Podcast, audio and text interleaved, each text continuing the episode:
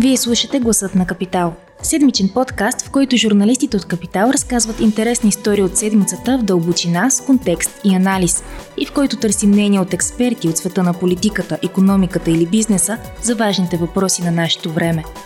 Здравейте, вие сте с Гласът на Капитал с мен, Анина Сантова този епизод на подкаста ще ви запознаем с интересни данни от класацията, която Капитал прави за 17-та поредна година, а именно кои са стоте най-големи компании в България, какво и защо ги движи напред и какви са тенденциите. Изданието Капитал 100 вече излезе на пазара и може да си го поръчате от сайта на Капитал, както и да си го закупите в търговската мрежа. А, в него се съдържат много интересни анализи на резултатите на най-големите компании в над 10 ключови сектори, както и подредба на компаниите според финансовите им резултати и още много-много любопитни неща. А, мои гости, с които ще обсъдим основните изводи от тази годишната класация са управляващите редактори в Капитал, Теди Василева и Ивайло Станчев. Здравейте! Здрасти! Здравей! изданието Капитал 100 тази година е кръстено година на рекордите. А, може ли да кажете какво носи на 2022 това отличие, а, което изглежда историческо така за българската корпоративна история? А, за да говорим за рекорди, а, трябва да гледаме числа. Те не са ин, усещане, а са факти и през 2022 година Стоте най-големи компании са увеличили приходите си с космическите, невероятните и не, може би никога неповторяеми 60%. Това е много. Економиката расте обичайно с 4, 5, 6% в най-супер годините си. А през 22 българските големи гиганти са направили нещо никога не виждано в новата ни корпоративна история като числото, което сумарно представлява техния бизнес, общите им приходи, е 132 милиарда. Това е ужасно трудно да си го представи човек. Числа, които всички, всички, всички а, над 300 хиляди фирми в държавата работещи правят малко над 600 милиарда. А тези 100 фирмички, фирмища, в топ 100, в топ 100 правят над една пета от всяко левче оборот в България. А причината а, за този рекорд е, че първо енергийните цени скочиха супер нависоко и а, инфлацията тръгна да се разпростира към храни, а, към всякакви промишлени стоки и резултатът е, че Част от това е инфлиран ръст, част от това е повече продажби на машиностроителни компании, износителки, производители на оръжие и подобни. Но най-силният фактор е Украина и ефекта върху енергийните цени, за който и Вайло можем да ви обясни как дойде. Да, точно това е, че хората си казват, това беше година на война, идва след COVID пандемия, изведнъж сега виждаме едни огромни числа. Мисля, че 8 от 10 а, от компаниите в топ 10 са енергийни. Иво, може да обясниш повече за техните резултати? Еми, то всъщност е точно това, което и Теди каза. Войната в Украина създаде един страх на, на, на пазарите, както и в примерно производството на зърно, горивата, но най-вече беше свързано с природния газ. Както знаете, нали, миналата година Газпром почти изцяло спря доставките на, на газ за, за Европа. България беше една от първите страни заедно с Польша, които останахме без такива доставки. Това създаде паника и цените на природния газ стигнаха космически нива, увеличиха се 10 пъти. Даже повече, ако сравняваме с 20-та година. От последвалия страх и така да се каже, нали, излизането на газа като фактор, защото при тази цена никой не можеше да го ползва, се запалиха на ново въглишните централи, те, както знаем, плащат доста скъпи въглеродни квоти и оттам поскъпна и електроенергията. Нали? Смисъл, те са свързани секторите. Ефективно можем да кажем, че енергийните производители миналата година имаха ще използвам пак думата неповторима, тя е абсолютно неповторима година, защото работиха на максимум, особено българските мощности, които са въглишни, защото заместваха липсата на газ в Гърция, в Румъния, в Италия, нали, регионално.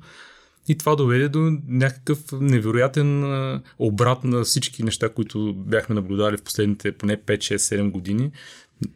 факта, например, че Тец Марица Изток 2 от най-губещото предприятие стана най-печеливщо. Мисля, че не най-печеливщо в класация с милиарди и 100 милиона печалба, което е повече от приходите от само преди две години. Нали, смисъл. Това са такива изкривявания, които нали, в смисъл, те си имат конкретни причини, не са никак устойчиви, въпреки че създадаха едно политическо говорене как без въглищата няма да могат да продължим, как те нас спасяват, как те ще печелят още 30 години напред по същия начин. Още първите 6 месеца на тази година виждаме точно обратната тенденция. Всичко се променя и се връща в старото си русло. Цените на енергийните продукти падат а, драстично, приходите се стопяват, печалбите се превръщат в загуби на същите тези дружества, които в момента са в топ 10 на класацията. Така че да, има а, нали, фактор инфлация при тях, поскъпване на цените е основен, особено пък за газовите дружества, като Българ газ, търговците на газ и енергия, но за производителите има и разширяване на производството, поради факта, че заместиха, в смисъл производителите, говоря за АЕЦ Козлодуй, ТЕЦ Марица Изток 2, НЕК, които произвеждат енергия, заместиха въглишни е, газови мощности от региона с българско производство от въглища. Те реално имат рекордни години в производството си, включително с високите цени. Това води до едни милиардни приходи, 4, 5, 6 и нагоре милиарди. Но може би тук е добре да кажем, че а, въпреки, че в топ 10 най-големи фирми в България енергетиката е почти монополизирала списъка, лидера не е от този сектор. Не, той, е? той е едно голямо медодобивно предприятие в Пирдоп, което е приватизирано на време Сменила е няколко пъти собственик си. В момента е с германски мажоритарен собственик. Аурубис България се казва дружеството, а, но то не е познато на крайния потребител, тъй като преработва руда до мед и я изнася за различни пазари по цял свят. Европа, Китай, а, но, но това е за втора поредна година. В предходните 15 издания вечно и трайно на върха стоеше една от двете компании на Лукойл в България. Или рафинерията, или търговеца. Или Нефтохим Бургас, или Лукойл България. Като за, за наша радост, най-сетне тази хегемония беше разбита и Отгоре на това не само лидера не е Лукойл, но и вице-шампиона е пак непозната компания. Тя е B2B индустриална компания, която е от Русе с български собственики и се казва Астра Биоплант. Прави основно биодизел, но и също всякакви растителни мазнини и отново работи отново за износ и вместо да изнасяме царевица или рапица или а, слънчоглед, тя добавя стойност в по-готов продукт. Вместо суровини прави продукт. Сега, и при тях, и при двете ценово 22 година беше велика.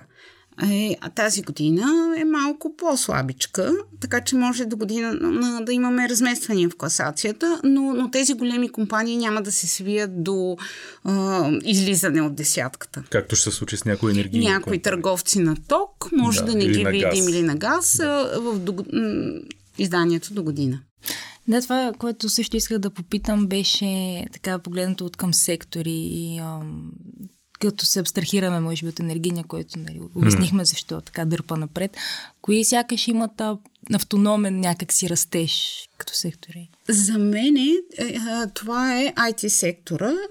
В софтуерните компании Миналата година е била добра и въпреки, че по света започнаха съкръщения в края на 22 година и началото на 23-та, тук те не се усещат, бизнеса бунти, все още компании казват, че трудно намират персонал, но българските софтуерни компании, които в по-голямата си част големите, са клонове на чужди мултинационални гиганти.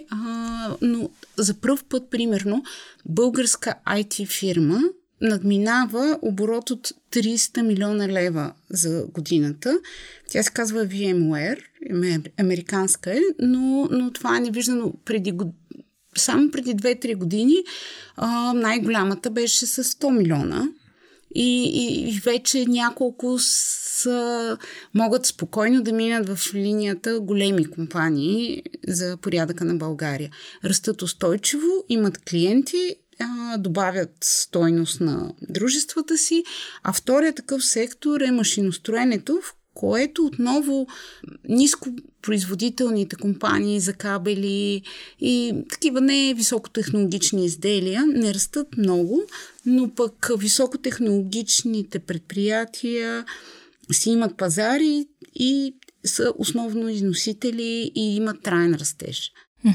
А от гледна точка на собствеността в касацията топ 100, повечето български ли са или чуждестранни? От 100 фирми традиционно пропорцията е 50 на 50, като тази година малко преобладават българските заради търговци на ток и земеделски компании, които са изригнали с оборот, но като цяло пропорцията е 50 на 50.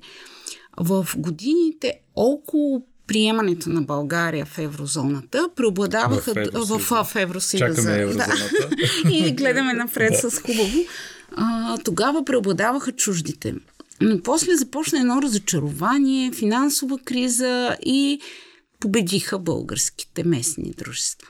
Плюс и държавни. Аз тук искам само едно, то мога да се каже и послание да, да отправя, защото много слушаме и казваме как нали, няма бизнес в България, няма раз, разбиха тая економика, заводите затвориха и така нататък, но ето, всъщност тази класация, това между е проблем, защото в телевизиите изобщо не се говори, там националните медии изобщо не, не съобщават, когато има инвестиция, разширение или това, поради едно просто нещо, не искат да казват имената на, на фирмите в ефир, а, което е за мен изключително глупаво, но така масовата обществеността в България не разбира за много бизнеси, които реално случват. Да, може да са стари, да нямаме нови инвеститори, но има някакво развитие, има някакво разширение, има някакъв, а, се, някакви сектори, като този с IT сектора, например, който наистина се развива и си, и си добавя стоеност в економиката. Е хубаво хората наистина да се запознаят. Ето, ние сме се постарали, събрали сме на едно място, направили сме анализи, показваме, че нещата в България могат и да се случват в тази класация всичко е конкретно. Има и името на фирмата, може да си видите партньорите, контрагентите, бъдещите ви партньори, как се развиват, каква им е била годината. А за хората пък остава, как да кажа, тези 100 компании, ако те са добре, те са свързани с ужасно много други бизнеси, нагоре и надолу, в хоризонтал, вертикал, било то транспортни за услуги. Ако те са добре, значи много, много добре ще бъдат още хиляди фирми около По-малко, тях, да. свързани. така че 22 година, видимо, би следвало да е била доста добра за много от фирмите изобщо в България. Но как точно, с колко е порасъл, колко е спечелил всеки, колко служители има, са в едни дълги таблици, които няма да ви разказваме. Да, ти по-рано сподели, че за всяка година се увеличават страниците на, на изданието а и ти участваш в съставането му горе до от самото начало, от преди 16-17 години. Може да кажеш малко за, за това как се създава тази книжка, какво съдържа? Трудно е, защото а, каним, каним, взимаме извадка от най-големите фирми от предходната година и каним на доброволен принцип а, дружествата да ни дадат а, печалба, а, финансов резултат, активи, служители, собствен капитал, съвсем кратък списък от показатели, които те са изготвили. Откликват ни около 80% от компаниите, тъй като ни имат доверие, знаят качеството на класацията, че не се манипулират числа, че колкото по-прегледна е картината, тя дава стойност на всички ползватели.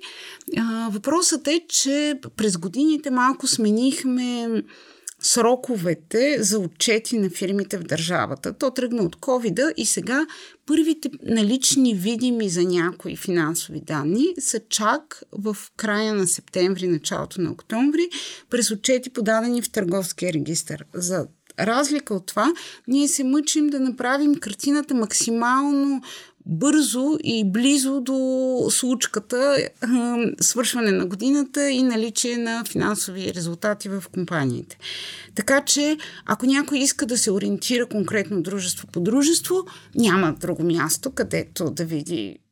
С две думи, да, вземете си новата класация на капитал. Касто. А, добре, а, на база сегашната книжка, последен въпрос, какви са вашите прогнози за, за тази година?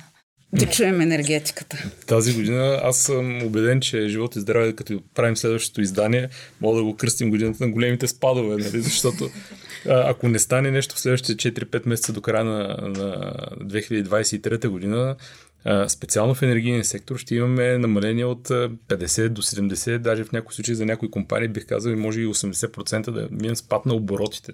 Нали? За печалби и за загуби няма да говорим, защото не се знае, може пък да имат по-големи печалби като марш нали, спрямо по-малките приходи, но със сигурност годината е изключително по-различна, по-скоро бих казал нормална, миналата беше различна, тази е по-нормална. Има и нови играчи, които най-вероятно ще се появят покрай инвестициите в възобновяема енергия, ако говорим конкретно за енергийния сектор. Така че моята прогноза е за значително по-малко по-малки числа които ще, ще си, за които ще си говорим до година. Предполагам, компании Има... като Rubis, Astra Plant ще продължат да са лидери и да водят, защото тяхния бизнес е доста и, по-устойчив. И, и те очакват леко ценово свиване, но ние правим анкета, като искаме отчетите, питаме компаниите а, а тази година каква ще? И те ни отговарят някъде през юни в средата на лятото. Повечето прогнози, очудващо, но компаниите само около 40% примерно от тях ни дават или 30 прогноза. Повечето очакват по-добра година, но естествено тези от енергетика и подобни очакват и а, зърнопроизводители очакват по-слаба година. Но има още един фактор, че света покрай качването на лихвите, развития свят, от който ние зависим, разбирайте Штати и Западна Европа, планираха годината да е слабичка, да се тръгне едва ли не економиките да се свият, каквото кратко се случи в Штатите, за сега го няма в Европа. И това прави консервативни хората, като планират инвестиции, сделки. Разход си е плащането на повече, по-висока лихва за, по корпоративни заеми в България. Слава Богу, за сега лихвите се качват супер бавно, но към края на годината това, тази бавност може да стане тежка за някой. Така че годината няма да е превъзходна, но в никой случай няма да е кризисна в моите прогнози. Да, то всъщност намаляването на обороти в някои сектори не означава криза в тези сектори, по-скоро нормализиране. Връщане към нормално ниво на да. бизнес. Благодаря ви много. Ами, четем за 2022, чакаме 2023. Ако този епизод ви е харесал и искате да слушате новите епизоди веднага, щом излязат, абонирайте се за гласът на Капитал в Apple Podcasts, Google Podcasts или Spotify. Обратна връзка можете да ни изпращате на podcasts.capital.bg или в познатите ви профили на Капитал във Facebook и Twitter. Музиката, която чувате в този подкаст е написана от композитора Петра Дондаков специално за Капитал – епизодът монтира Тихомир Колев.